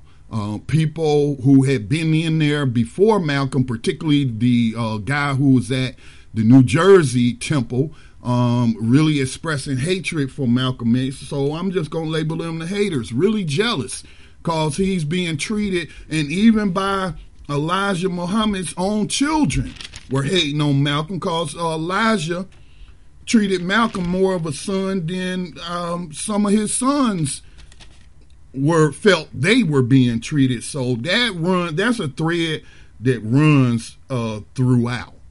It's the jealousy, the the haters, and I mean, really, we have seen many, many. Um, I shouldn't say many, many, but I have observed quite a few organizations and uh, formations that have come apart. Now, I mean, Black Panther Party, even though that was really agitated by the FBI, a lot of people don't know. Uh, black FBI agents founded the Baltimore chapter of the Black Panther Party. But um, one of the tactics that the FBI was doing was causing uh, animosity between the members of the Black Panther Party, all of this infighting and stuff. And again, many of these people that was behind that were FBI informants, you know, uh, some of them agents. The way Eddie Conway, um, former political prisoner who's now part of the Real News Network, um, you know, he tells he he's told I've heard him tell that story of how you know a lot of the FBI black FBI agents were in in the Panthers, uh, joined infiltrated the Black Panthers, and you know, um, from different sources I've heard, and even from uh, the FBI's agents on mouth when they were in Malcolm X's house when he was suspended, like I talked about during the last um, broadcast on this subject, where he was secretly Malcolm was secretly recording the FBI, and they was talking about how many we already got some agents um, in there, and we like you to be one. And of course, Malcolm was no sellout. Okay, he was no sellout. Um, so Butler name kept coming up. Two innocent men. I put question marks by that um, because you know that's that's being disputed, not only by the author of the messenger by by some people I'm connected with um, on Facebook who's been you know having conversations about this um, you know and it was mentioned the Newark Mosque and I had read a long a pretty long post by a person um, who who came up in the New New York uh, New Jersey Newark Mosque and he was talking about you know um, saying how some of them dudes even got their heads cut off and, and, what have you, but some of the stuff that was covered in the in the film as it relates to Malcolm.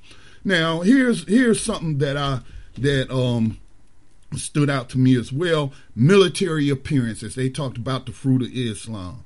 That military appearance, but in my opinion, without much militancy, except for when it was black on black crime. But military appearance. When I was a young young boy, because um, I was a boy, I, you know, this is before I, turned 13 and we had come back to North Carolina. And I've talked about it before. I was involved in the gang life. Um, ask anybody from Detroit about YBI, which stands for Young Boys Incorporated, which was a drug dealing organization that I was recruited into as a preteen. To, you know, to stand, although I didn't stand on many corners, um, but um, I was part of like, you know, a recruiter, um, just gang banging and, and going in and taking over territories or whatnot. Man, they were recruiting kids to do this stuff, man. And, um, but that's one of the things that they use to attract people. And, and you know, you ever heard, heard the phrase how, uh, everybody loves a man in a uniform and how good they look. Excuse me. When I was in the YBI as a preteen, one of the things that we thought was so cool was how they wore these all green Vietnam style um, like if you look at some of the old Vietnam movies, they don't have the camouflage type uniforms that they had when I was in the military, but they had the solid green. You know, they were solid green. Um, that's what the YBI wore. They wore those solid green coats. I even had one. Um, jackets or what have you, army fatigue or the army jacket and and then these hats, these green hats and what have you. And and so again, you know, that was part of the recruiting, looking cool. Everybody loves a person in a uniform. And and that appears to be um, you know, what some people were expressing in this film, what the attraction was to the Nation of Islam for men, uh, especially the Fruit of Islam, because they were wearing uh, uniforms okay, and had this being referred to as soldiers and what have you, um, even though they never fought in a war. And when I say a war, I'm talking about a real battlefield um, between armies of nations, um, which unfortunately um, and thankfully, you know, I escaped from a war zone. Um, and when I say escape, I did my tour and got out that war zone with my life and limbs.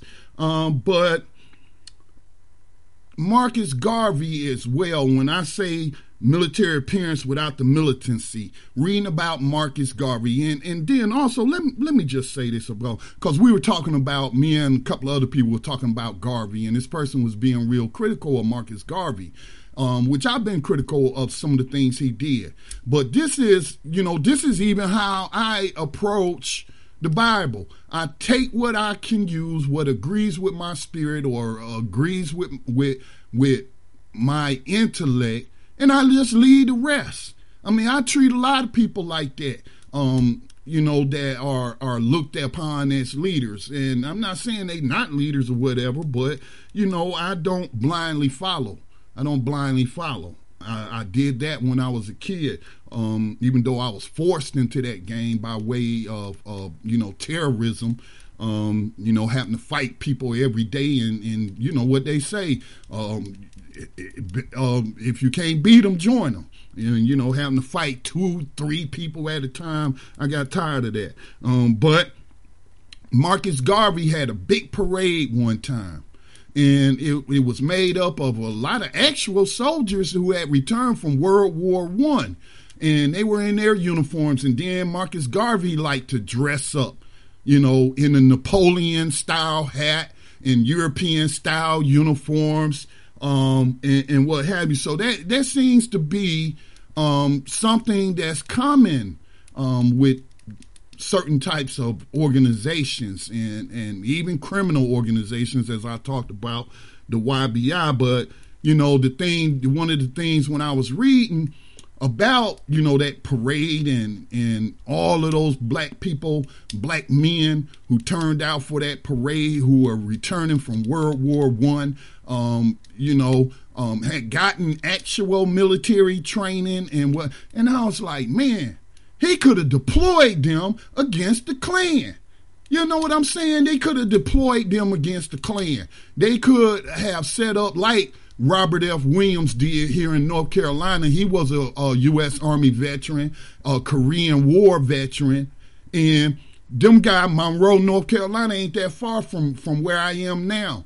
And you know how he had them digging foxholes, sandbags, doing military drills, um, you know, going to doing weapons training and all of that. They acted like a real army and they did um, repel the Klan. When the Klan used to just try to come through Monroe in the black community and shoot it up and whatnot, where they was met with some return fire.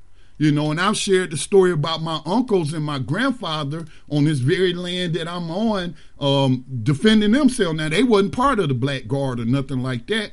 Um, and um, that's kind of who, who, first inspired my militancy was my own very uh, family members, my uncles, and and hearing stories about how you know we were able to hold on to the land because we weren't afraid. They weren't afraid, I should say, of picking up the gun and firing back at these people when they tried to burn a cross in the yard in the middle of the night and possibly burn down the house. And my uncles came out with guns blazing and what have you. But you know, again, we have people who who call themselves soldiers, who dress up like soldiers, and some of them might have actually had some military experience, but the leadership ain't really about that life. They wasn't about that life, like um, Robert F. Williams, who would later become the first, I think, president of uh, what is it, the uh, Republic of New Africa. Um, but he was in the NAACP, but then um, you know, got kicked out, and then that's when he started the Black Guard. Then got set up and had to flee the country, and then you know also started um, the help found the Republic of New Africa. Um, so you know, it, it, it's just it's just you know to me it's sad. It's sad that a lot of this stuff was just for show. It was a lot, a lot of we gonna show and act like we tough, but you know we ain't really about that life, and that stood out to me. That really stood out to me, and it I didn't know Malcolm founded the L.A. Mosque where those eight Muslims were murdered in the mosque by L.A. police, and then Malcolm wanted to retaliate, and he was prohibited from retaliating by Elijah Muhammad. Um, so you know that really, really stood out out to me. The appeal of a uniform, but then you know you you putting out there this military front, but you ain't militant. You ain't really militant, and that I saw that with Garvey as well. Okay. Um, so anyway, moving on talked about the importance of black pride, which um, attracted a lot of people to the Nation of Islam, and, and that's a valid, you know, thing to be teaching, especially in a racist um, nation that the entire media, the dominant media, and what have you, has, has always denigrated, uh, made caricatures of, of black people, and and you know, uh, some you get exposed to something um, over and over and over, you start to believe the propaganda. And, and, so, you know, that was a good thing that the Nation of Islam was doing, but they weren't the only ones that was doing it. But what really stuck out to me, and you know, I had even talked to my next door cousin because sometimes he listens to Minister Farrakhan's stuff and he'll, you know, share some stuff with me or or what have you. But you know, Jesus Nation of Islam teaching Jesus was black. And so my question is, then why is there so much hostility towards black Christians then? And animosity towards Dr. King. If you teaching that Jesus was black, and like I was telling somebody else, um, the oldest church, Christian church in the world is in Ethiopia, black people and what have you, then why the, all the animosity? Why all the animosity? But of course, they were being taught that that's the white man's religion. Well, it's the white man's religion, then why you even got Jesus coming out your mouth? Okay? And then Dr. King, it, it was not, he was only nonviolent to the extent of these public demonstrations, which were mostly done by children, high school students, college students, who and they did not have, you know, the arms and what have you, but it was a tactic. It was a tactic to be caught on film and broadcast to the world uh, how brutal and vicious the uh, uh, uh, these white terrorists were, and how the U.S. government was allowing it. It was to put the U.S. government in the world uh, spotlight in front of the world of being vicious, brutal, barbaric people. Okay? But Dr. King believed in self defense. That's why he had those guns. That's why he had bodyguards. In his very last march, March Against Fear, some of the more militant uh, brothers who had actually come back from Vietnam, I think this was, when was the March Against Fear? Was it 68? I'm not sure. But they, after the person who originally started the march, I think it was in Tennessee, um, had gotten shot. He was going to march from wherever to the Capitol to demand voting rights, and he had been ambushed by somebody hiding in the bushes. Then Dr. King agreed to let these brothers with their rifles, uh, you know, go on point and beat the brush and make sure wasn't no terrorists hiding in the bushes to try to ambush uh, somebody. But then you we you know we talk about why we can't have black unity. Well, that's that's one of the reasons we want to denigrate uh, other people's beliefs. We want to mischaracterize and tell outright lies about them. But I, I'm saying that's hypocritical. To be preaching from the Bible, which I've heard Farrakhan do, talk about some scripture, and then to be teaching Jesus was black but then you talking about that's the white man's religion, and you attacking black Christians who have been who who have been most militant when they freed black people from slavery by joining the U.S. Army in the Civil War. What do you think they was out there turning the other cheek, or do you think they was out there? as a line from um, one of uh, Quentin Tarantino's uh, movies, The Hateful Eight, uh, where um, um, one of the black character, the black major, um, his character, uh, Samuel Jackson's character said, you know, I joined the war to put crackers in the ground by any means necessary, you know, beat them, drown them, shoot them, set them on fire, drop a big old rock on their head. That's what I joined the military to do. That's what I joined the army to do. So, you know, even to this day, you know, I see people on Facebook and I try to disengage them and I'll even I might stay friends with them and when I say friends I mean it in the context of Facebook. Not that I actually met you or know you or whatnot, but that's what they call it, friend requests, where I will stay friends with them, but I'll put them on mute because I don't want to. I don't want to hear your black Christian bashing. I don't want to he- hear you. Um, how should I put it?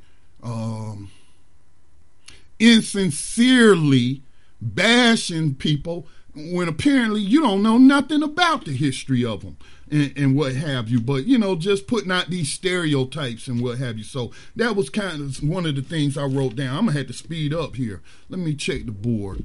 Um, I'm gonna have to speed up because I got like three pages. You know what? Um, I may just pick up on my notes on the next at the beginning of the next broadcast. Um, what's tomorrow? Wednesday. I do want to have to check my schedule and see what's up for Wednesday. But I'll post on Black Talk Radio Network when the next broadcast will be. Um, but yeah, the Black Pride thing, you know that that's great.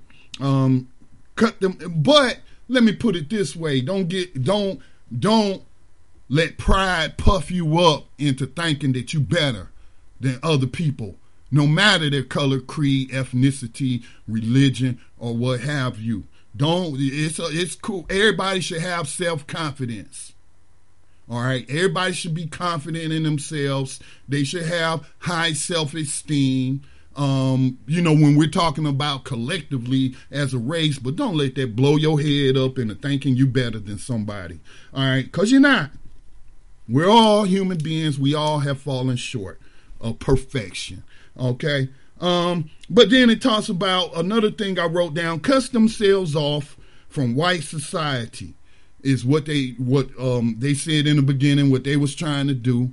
But by me watching that C-SPAN video that Christopher Marshall shared with me, and then reading some other stuff, um, I only came to know this this year but they was talking about how they had all this money and had all these businesses and and you know uh, you heard Malcolm passing telling you know everybody put a dollar in the bucket and what have you at one of those street meetings or or street events and what have you. Um, but according to some people and from some research I did um, they was getting a lot of their funding from a white billionaire who was a racist, who was a segregationist. His name was H.L. Hunt. Uh, let me pull up H.L. Hunt right quick, but um, I had never heard this until people on Christopher's timeline shared that with me. And H.L. Hunt his name was Haroldson Lafayette Hunt Jr. He was known throughout his life as H.L. Hunt, was a Texas oil tycoon and Republican political activist.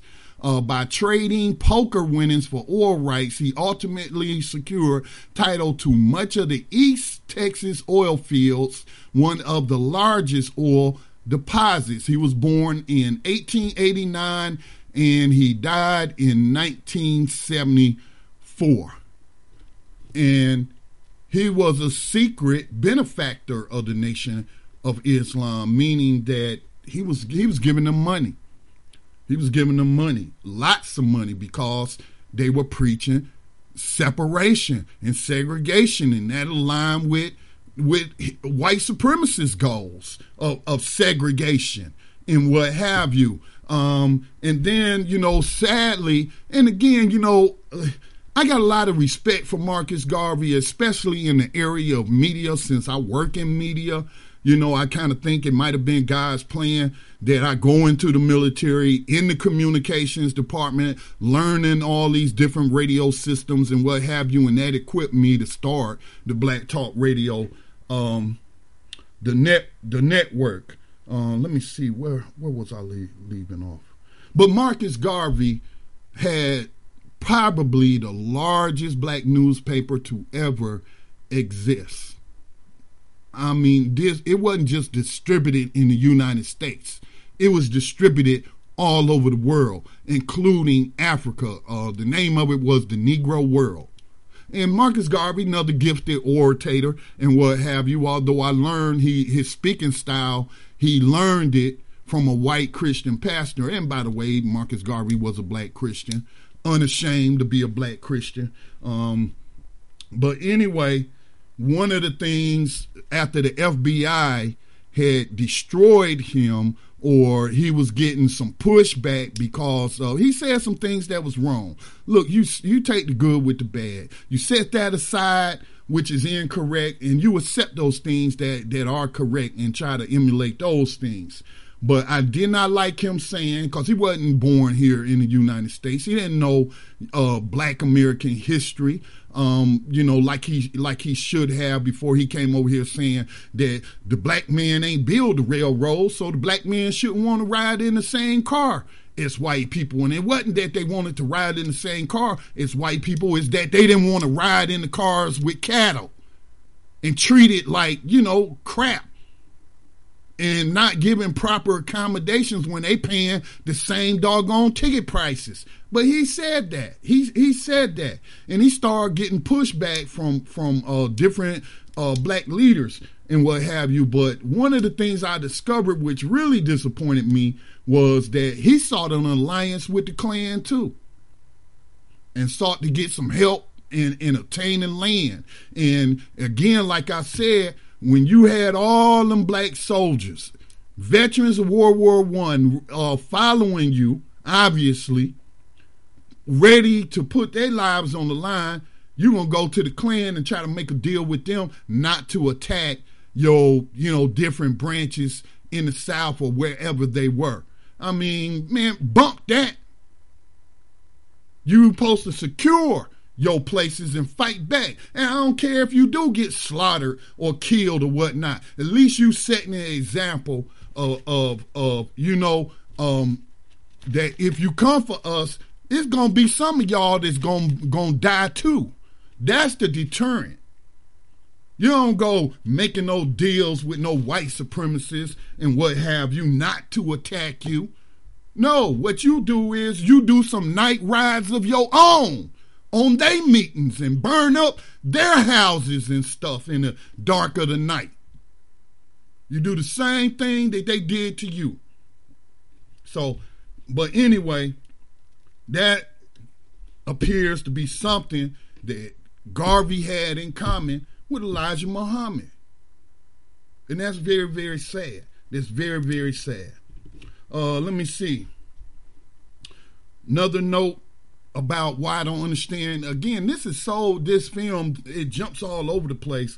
But Malcolm X and Elijah's fathers, I just learned that uh, Elijah. I knew Malcolm X's father was a Christian preacher. I didn't know Elijah Muhammad's father was a Christian preacher, and not not what what some people do, use the derogatory term handkerchief head or pork chop preacher or something like that and and certainly in every every I don't care what religion, what whatever, whether you're talking about secular organizations, you always gonna have grifters.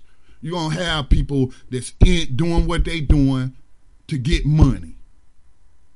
That's just throughout history. In every, I bet you can go to other countries and, and find similar problems and what have you.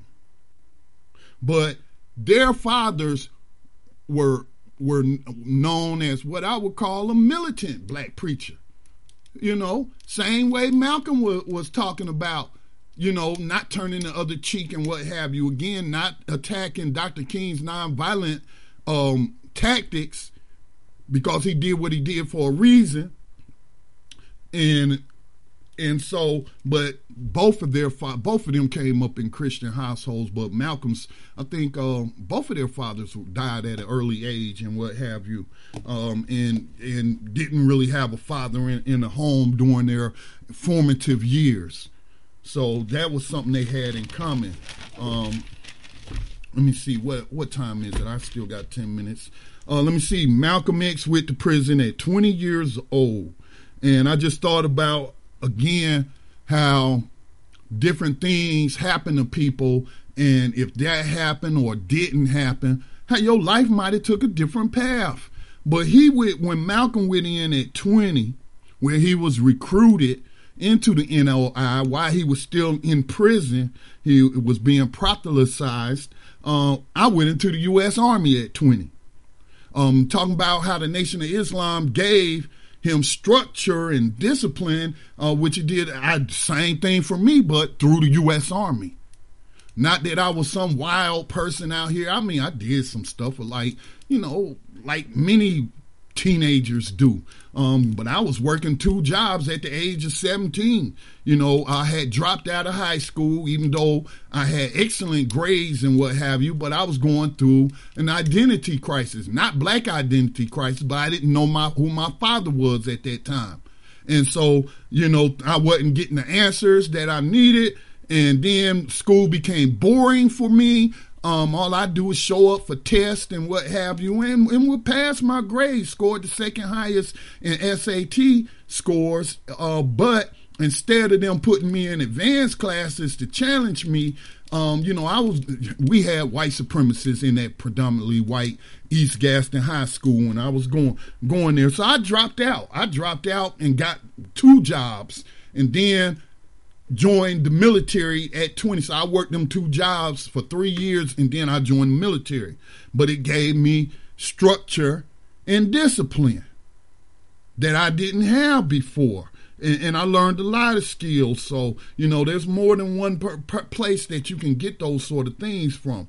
Um, not that I'm telling anybody to join the U.S. military. In fact, I'm telling you to boycott them as long as they ref, uh, uh, are, are acting like um, you know, the world's police and occupiers, imperialists out here stealing other resources, you know, because like I stated before, it was during the Gulf War that I came across Alex Haley's, um, you know, who authored, helped um, Malcolm X write his biography that I started to questions. I came started questioning other stuff, even uh, even my spirituality.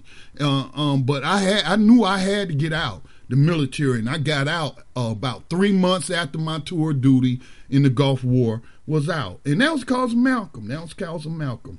Um, let me see. Elijah treated Malcolm as a son. Elijah's sons were jealous, and as we heard in the film, you know, I guess I'll take their word for it, um, because I haven't really studied it, never really cared to, but um, you know his sons and his his his fa- immediate family members being jealous of Malcolm and, and knowing Malcolm and I heard this from more than one person that Malcolm was really a holy person. A real and when I say holy meaning a, a very honest person. A, a person who was very sincere in whatever he believed and not a grifter in that if he'd have discovered how they was using the Nation of Islam as their personal cash cows, as expressed by people in that documentary, that he put an end to it. Um, but you know, I can understand. Although I've never been in a situation or personally observed it, but I can understand if your biological father treats somebody that's not even his biological child and favors them over you. And you thinking you're supposed to be the successor and all of that but you ain't got the skills you ain't got the talent of that other person. But but here you feel like you entitled you know to take this over. And so a lot of i imagine it was a lot of jealousy when malcolm started you know increasing the membership of the nation of islam within muhammad's um, immediate family. Um, you know, the filmmaker also talked about hypocrisy and um, talked about the person who confessed to his crime who later expressed remorse. But he's saying that those other two people weren't involved and there was some other people involved. That's in dispute. But that's, you know, for me, why I would like the real the perpetrators um, to be proven without a doubt that were a part of this for historical posterity so we will know and there wouldn't be any questions about it um, you know just taking note that this person expressed remorse and again when i was watching that c-span video i felt like elijah muhammad um, in the 70s and whatnot when he started becoming a recluse that he also felt remorse, you know, for what had happened. I mean, I think everybody, I don't think anybody's perfect. And I think we all have regrets, whether we want to admit it or not. I know I certainly do. That if I had had to uh, opportunity to do over, I wouldn't do certain things. You know, especially my womanizing when I was in the military. I wouldn't have done that. Uh, you know, it, it's just um, so. But you know, people um, as they learn, I guess, as they grow older. Um, some people never grow wiser, so I'm not going to use that phrase. But um, you know, people expressing remorse, and this this person who confessed, saying he was part of the plot to kill Malcolm, um, expressing that remorse and then talking about how, and this is true. Again, it's true in the Christian church too. That's why I left the last church I went to, because the pastor was talking the talk, but he wasn't walking the walk. Okay? He wasn't walking the walk. And it turned out to be, you know, that he was homosexual. And I don't believe in mistreating anyone and, and, and what have you because uh, I don't participate in that lifestyle. I'm still going to treat you with respect and as a human being, you know, as any of the gay friends that I made uh, throughout my life will tell you that I never mistreated them or, or, or treated, I don't engage in the activities they engage in and or hung out with them like that. But, you know, whether we was working together or we was in part of a same group activity. And no, you know, I'm not going to mistreat nobody. But this dude was putting up a front. He ended up going to prison too. Um, married to his wife, and I remember me and his my brother uh, coming across. And I'm not sitting up here saying I was walking the perfect Christian life at the time. I was a young person. I was still partying, and me and my brother was out late one night, like two o'clock in the morning. And then we come across the pastor's wife with young men from the church. That late at night, that late at night, that's cause she wasn't getting it what she was supposed to be at home cause her husband was a homosexual. And both of them would later go to prison for embezzling. So you know, um, people can can try to say that only goes on in the church. No, it don't. Okay, crooked people are crooked people. So, um, you know, this guy was talking about these people when he went into prison, and then the innocent men that he says is innocent. Again, some people are disputing that, but saying how his family was abandoned. And we supposed to be a family. You supposed to be taken out, taken care. You know, I didn't went to jail. I didn't went to prison, and and you ain't doing nothing for my family. You know, um, and that you could tell watching the video and seeing the dude's face, man. That was that was deeply hurtful to him. Um, but again, Norman Butler's participation is in question. Now, in that C-SPAN video, I can't remember the guy's name. It might have been John Ali. They might have mentioned, but they said in that C-SPAN um, when the author was talking about his book, the um, Messenger, the Rise and Fall of Elijah Muhammad, was saying that one of the people who plotted it, he wasn't part of the shooting, but he met with the shooters hours prior to them going to the Audubon, um, saying how they had rented out the Audubon so they could get the floor plans and what have you and plan escape routes and saying this guy met with the shooters ahead of time and then flew back to I think they said either um, flew back to Chicago flew back to Chicago. But according to that author he said that that guy was also working for the FBI so the FBI is just as responsible not just for listening in on every call 24 7. They had infiltrators in there.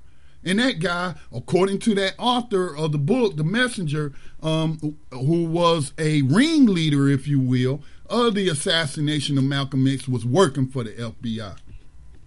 People talk about the NYPD. Well, same thing. The FBI and, and all these local police departments. And I learned this when I was doing political prisoner radio and studying up on many of the Black Panther Party, uh, but other you know formations that came after they were destroyed, like the Black Liberation Army and and, and, what have you. But um, FBI was always working with the local police, working with them. So just like they work with them today, you know. So it, let's just say all three were involved in this. Um, let me see. He talks about he talked about Malcolm's security, how he was able to get in because people knew him. Um, but when I was uh, watching the video or I was reading something. I, I, can't recall. I think it's in the video. It might be in the article I was reading earlier. Again, both the video and the article is in the program description and will be in every program description for um, this review of this film. But they were saying they were basically calling Malcolm's security team cowards. That when these dudes start shooting, okay, um, that it was the women who rushed the stage, not caring if they got shot or what, what have you, and you know tried to save Malcolm and said his security detail was hiding behind chairs and diving on the floor so they don't get shot. That's what he said. I, I don't know how true it is. I guess we, but I have seen the photographs. Um, I can't. I'm not going to try to pronounce the Jack, Japanese lady's name, her last name, but there was a Japanese woman from California who was there at the Audubon that day.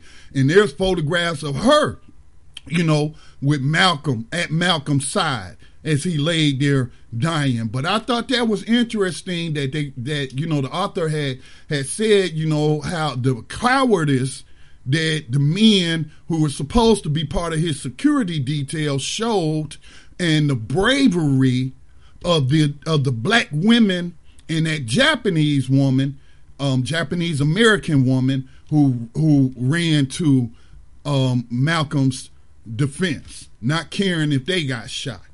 Thought that was very very interesting. Um, but again, noting all this talk about violence and the violence that was carried out, all surrounding the NOI ain't never heard, and I it may just cause I ain't never heard it don't mean it didn't happen. But I have never heard or read or watched in any kind of film the NOI doing anything to white people. Okay? Nothing. Nothing. It's always been black on black violence. That's a damn shame, man. That's a damn shame. All this talk about violence. And you know, I, the last Million Man March they had, and I actually interviewed this brother from the Nation of Islam who was very sincere, and kudos to that brother. I think he's in Tennessee. Um, but when Mal- when uh, Minister Farrakhan called for 10,000 soldiers to go into the black community to deal with this police violence and gang violence, to be, you know, like a buffer between the between the violence and the innocence in these black communities, they ain't never manifested, except for the only person I know that even attempted to follow up on that was that brother I had interviewed who started a formation or started a service. And it's been years since I talked to him.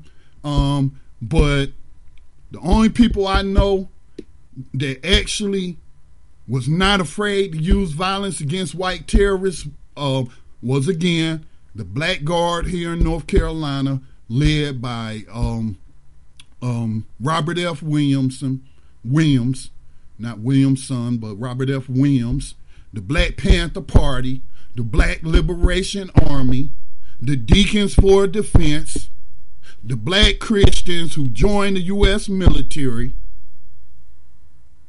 You know, they're the only ones I know that have actually picked up arms and were ready to use those arms and actually use those arms against white terrorism. That's that's just a shame, man. That's that's and what I'm what I mean is overall. When you're putting yourself out there being so militant and talking violent talk, but the only violence I see is against other people in the community that look like us, that that says a lot to me. That says a lot.